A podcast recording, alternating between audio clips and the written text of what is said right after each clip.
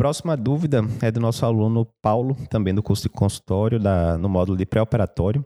Ele pergunta o seguinte: nos casos em que o paciente for ser submetido a uma cirurgia de câmara posterior de olho e tem uma história de angioplastia, né? Já passou aquele tempo mínimo que eu tenho que esperar eu devo indicar só a suspensão do clopidogrel ou o paciente deve suspender o AS e o clopidogrel? Boa pergunta também. Então, vê.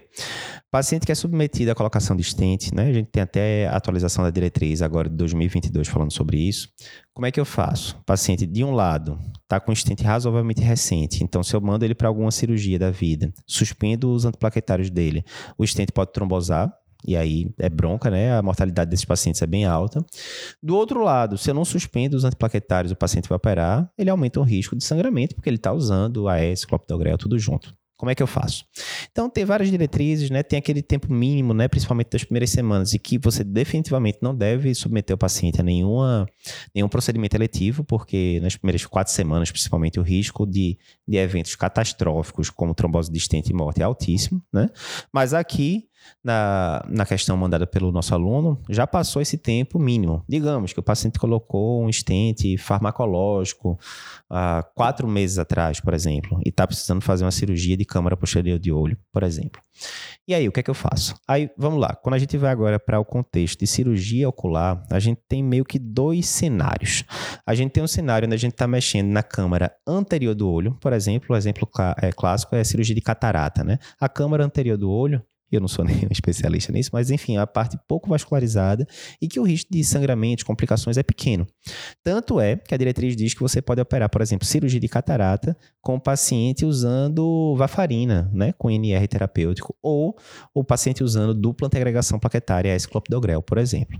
Já quando a gente vai para a câmara posterior de olho, né, e aí entra a cirurgia, por exemplo, de vitrectomia, é, cirurgia de glaucoma, etc., aí o risco de sangramento já é maior, a vascularização é maior e o sangramento acontecendo, né, ele pode ser, né, ter consequências muito ruins para o paciente. Então aí já é uma cirurgia que não, não dá para operar com anticoagulante. É, em relação a antiagregante tem restrições. Como é que eu faço então, Eduardo? Aqui ele já falou. Eu suspendo AS, o clopidogrel, eu suspendo só o clopidogrel. Então, primeiro, tá certo isso. Clopidogrel não dá para operar a câmara posterior de olho mesmo o paciente tendo stent, etc., sendo coronariano é, de fato, você não dá, as diretrizes brasileiras dizem que você não pode operar câmara posterior de olho em vigência clopidogrel. A dúvida agora fica em relação à aspirina. O que é que a diretriz diz? E aí é o seguinte, né? A diretriz de 2017 dizia, você tem que suspender a aspirina na prevenção secundária, né? Exemplo, paciente já botou stent, paciente coronariopata, etc. Você precisa suspender em duas situações. Primeiro, neurocirurgia, porque qualquer sangramentozinho ali pequeno, de 10, 20 ml, pode ser, ter consequências muito graves graves. Segundo, paciente que vai fazer ressecção transuretral de próstata, porque ali a hemostasia basicamente é a hemostasia do, do organismo mesmo, não dá para você ligar o vaso do paciente, cauterizar, nada do tipo. A diretriz mais recente, 2022, continua colocando neurocirurgia. O segundo, ele coloca mais genérico, né? Cirurgias de risco proibitivo, de sangramento e tal. Câmara posterior, posterior de olho, as diretrizes falam que se o paciente é prevenção secundária, exemplo, coronariopata, já botou estente e tal, você pode operar em vigência de AS.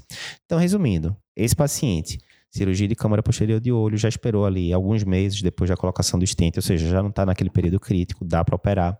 Né? Tem um risco, lógico que tem um risco, mas já dá para encarar dependendo. A tendência é suspender clopidogrel pelo menos cinco dias antes e dá para operar em vigência de aspirina.